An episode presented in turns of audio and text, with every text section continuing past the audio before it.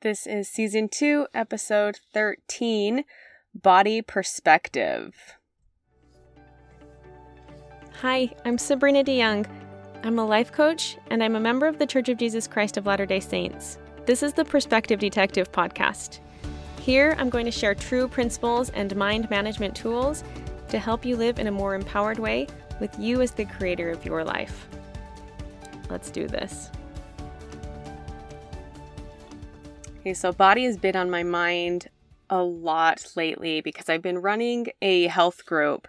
And so I've just been thinking about about different perspectives about the body, really. Um, so I really like this topic, and I found that the more that I love and accept my body, the more I love and accept me and feel more zeal for life. And also, I actually think less about my body when I don't need to. So, before we jump in, just kind of a random, just a little story. The other night, I had a really bad headache.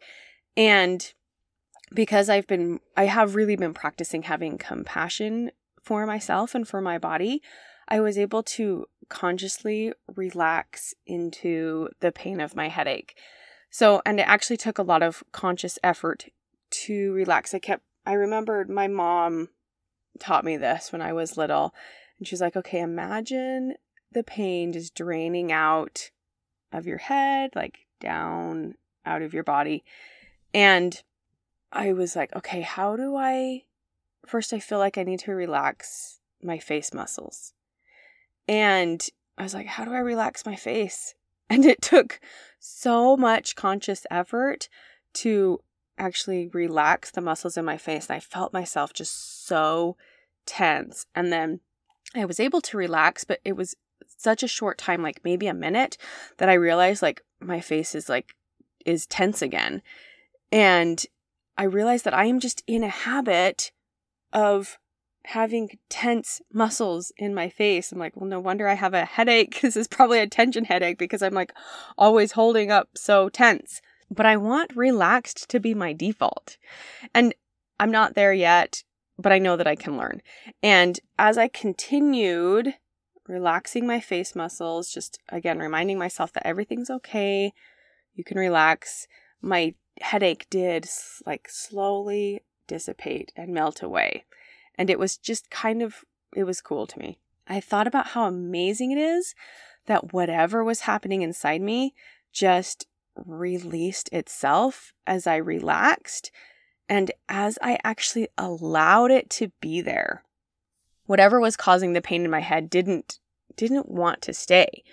But being tense and resisting it was I feel like was keeping the pain there. Now, I realized this was just a headache. It was and it was probably a tension headache like I said. I'm not saying that we can relax and allow away all of our physical pain. But what I am saying is that we can probably do so more often than we think we can and that we allow ourselves to do. What I am saying is that it is possible that much of the pain and the weight and burden that we carry is something that we can learn to let go of on our own just through managing our thoughts and having more love and compassion for yourself and your body that was kind of a pre tangent. Okay, so I really do think our bodies are amazing. They do so much for us, and they want to do so much for us. I think that our bodies want to do things for us. So here's the first truth that I want you to know you are not your body, and your body is not you.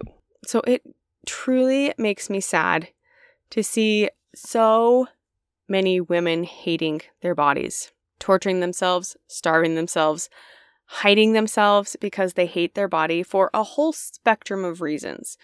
And I think it always comes back to refusing to believe that they're beautiful or valuable if they don't look a certain way or are able to do certain things. So from my experience, I think it's hard to enjoy, you know, other things in life when when I'm so consumed in hate for my body.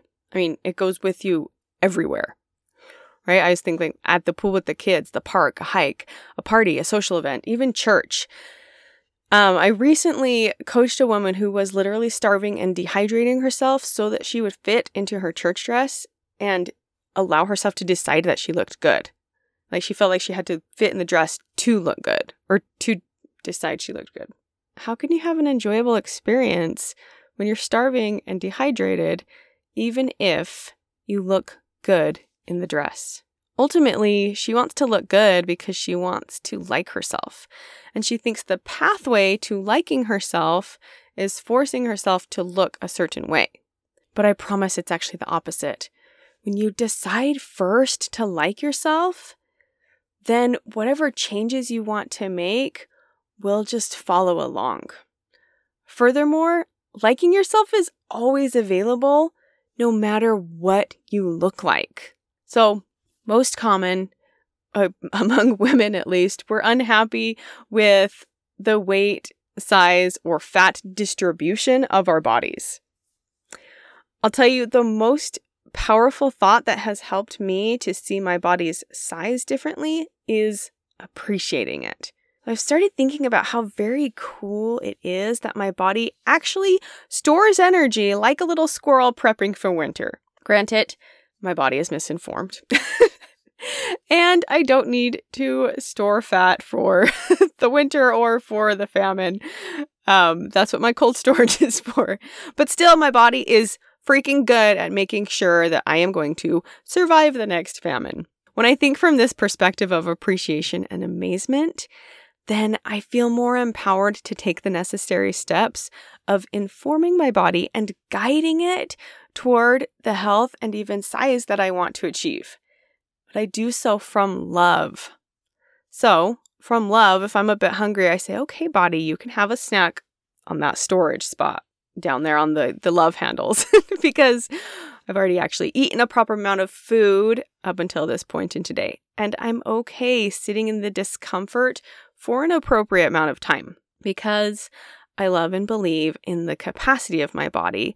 I can push it to move a little more, lift a little heavier, go a little faster, and definitely drink more water and give my body the sleep that it needs. Again, all from a place of love. Because I love and appreciate my body, I've decided all the habits that I've created are a privilege and not a punishment. Listen to me. You are perfect just the way you are. You are the way you are for thousands of reasons. And I bet you can learn a lot from yourself and from your body. Okay, so size aside, not just size that we rag on our bodies about. So, personally, for me, I'm a hairy gal. I have a bit, I have a bit of a lady stash and I pluck chin hairs regularly and I have dark hair on my arms. I have been called Sasquatch and Bearded Lady. And I used to hate my body because of my hairiness. And truthfully, it's not my favorite thing about me, and it's never going to be. But I remember one day when talking to my husband about how I hated my hairy arms, they were just super embarrassing to me. He said, Well, I don't know. I think it's pretty. It makes you unique, and you're just beautiful. You just are. That was the day that I realized that I had a false belief about what we're allowed to love. I learned that I had a false belief about what I was allowed to think was beautiful. The hair on my arms is just a circumstance, it's just there. Me thinking that it's unattractive or wrong for a woman or embarrassing was all just my thoughts about it. And maybe a lot of people share the same thought, but it's just a thought. And thoughts are never truth my friends. They're they're just thoughts, they're just stories. And circumstances are always just neutral. We are always in control of what meaning we place on them. So when we were first trying to get pregnant and I couldn't, I did a lot of tests and learned that I have PCOS and just kind of a different hormone balance than quote unquote normal women. this actually was a big reason that I grow dark hair, unlike the majority. And I also discovered that, for me specifically, that because of my supposed abnormal hormonal balance, I am and always have been actually quite emotionally stable. So I remember as a teenager, I didn't get like the big mood swings. I didn't have like the big drama that I saw my friends having. I was just kind of logical. and um, that doesn't mean that I was an easy teen for my parents. Side note, I had a whole different way of being difficult and rebellious. but being balanced hormonally and emotionally has served me in many ways. It contributes to my particular energetic flow. It just makes me who I am. And it's one of the things that makes me a great coach and able to see and accept different perspectives. I guess for me, who I am comes with hairy arms, a lady stash, and my fat storage sticks to my belly. And I can accept that because that's just kind of my hormone cocktail. I still don't have to love it, but I can accept it. And frankly, I don't really give it that much airtime or thought power anymore. And that has given me so much more freedom. All that said, through the media, we are essentially taught or told by someone else what we're supposed to look like. We're told someone else's thoughts about what is beautiful and valuable and worthwhile. But you don't have to keep them. You do not have to believe someone else's standard of beauty. The way you think about your body, whether it's beautiful or flawed or however it serves you, your body is a circumstance and you get to choose your thoughts about it. Much of the way you think about your body will directly result in the way your body shows up for you. And remember, like I said before, you are not your body. So, now, maybe you're thinking, okay, fine, but I choose to want to change it. And that's fine. But changing your body from a space of hate and negativity will not work. So let me help you. um, let me let me illustrate this a little bit further. Imagine you hate your children. Yes, the ones that go with you everywhere, the ones that you're put in charge of raising and caring for, they're supposed to change and grow, right? Would you ever be able to do a very good job of caring for them if you were impatient with their growth? Would you actually be able to give them what they need? Could you do well hating them through all of their stages? Would they do well? Would you ever really get would you ever really get to know them and know how to nourish them? Would they ever be able to meet up to your expectations? Would that child that you just thought it was wrong and doing everything wrong ever be able to show up in a way that was acceptable to you? Okay, I realize this is a harsh example, but stay with me. How can you expect your body to meet your expectations if you're not willing to give it some love and compassion and care. Again, I think of my little babies, little, little babies who would cry and cry, and I wouldn't get mad. I would just pick them up and hug them and give them love and say, What's going on for you? And after, through all the usuals, okay, they're fed, they're changed, I make sure they're warm and snuggled. And if they still wouldn't calm down, that I know, I knew that there was just something going on that I didn't understand. And I would just hold that baby and I would rock him. I would sing to him. And I would just pat him on the back and just do what I could to make sure that that baby felt secure and loved. When I started talking to my body like I would talk to my children or someone else I loved, it truly made a whole world of difference for me in my health and in my ability to love myself and in my confidence. I've heard time and time again from people who have lost large amounts of weight and actually kept it off that the thing that finally worked wasn't a new habit, was not a new trend, not a new diet, not a new workout. It was a new thought. It was a new perspective. It was love for their body. It was allowing their body to do what it was always meant and able to do. Yes, there are certain habits that assist in the process, but those habits are going to stick and work when we acquire and believe the thoughts that will get you the results you want. So, I have been having a lot of stomach issues lately.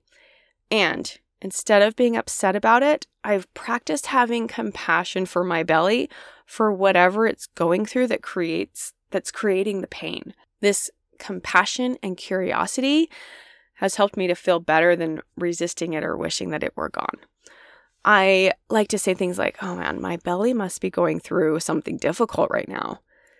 Or I ask it questions like in a loving way, like, what's going on for you, body? How can I help you? Sorry this is difficult. Those questions didn't necessarily make the pain go away quickly, but it did allow me a more peaceful experience than the times when I have been in pain and felt frustrated or angry. And I'll take peace and pain over frustration plus pain any day. Again, I take me out of my body. Yes, I am in my body. We're connected, but there's nothing wrong with me when there's something difficult going on with my body. This detachment and compassion allows me to relax, and relaxing even in pain helps it to subside. I believe it helps my body to be more effective in doing what it needs to do to work through it. So just like my headache, like I mentioned, when when I relax into the pain, I could play a proactive role in helping my body work out whatever was troubling it. Obviously, I can't see inside, so I can't possibly know the problem, aside from the fact that I'm not a medical professional. But I know enough about life principles that resisting and clenching against myself was going to do the opposite of help. Relaxing and allowing loving, being curious, and compassionate will get you much further in being comfortable in your body. So, here's my suggestions that I've picked up from my personal battle, and you're going to hear some repetition here. The most effective way that I've been able to shift my stinky perspective of my body was to detach me from my body. And then I think about all the things that my body has been through, and it's a lot.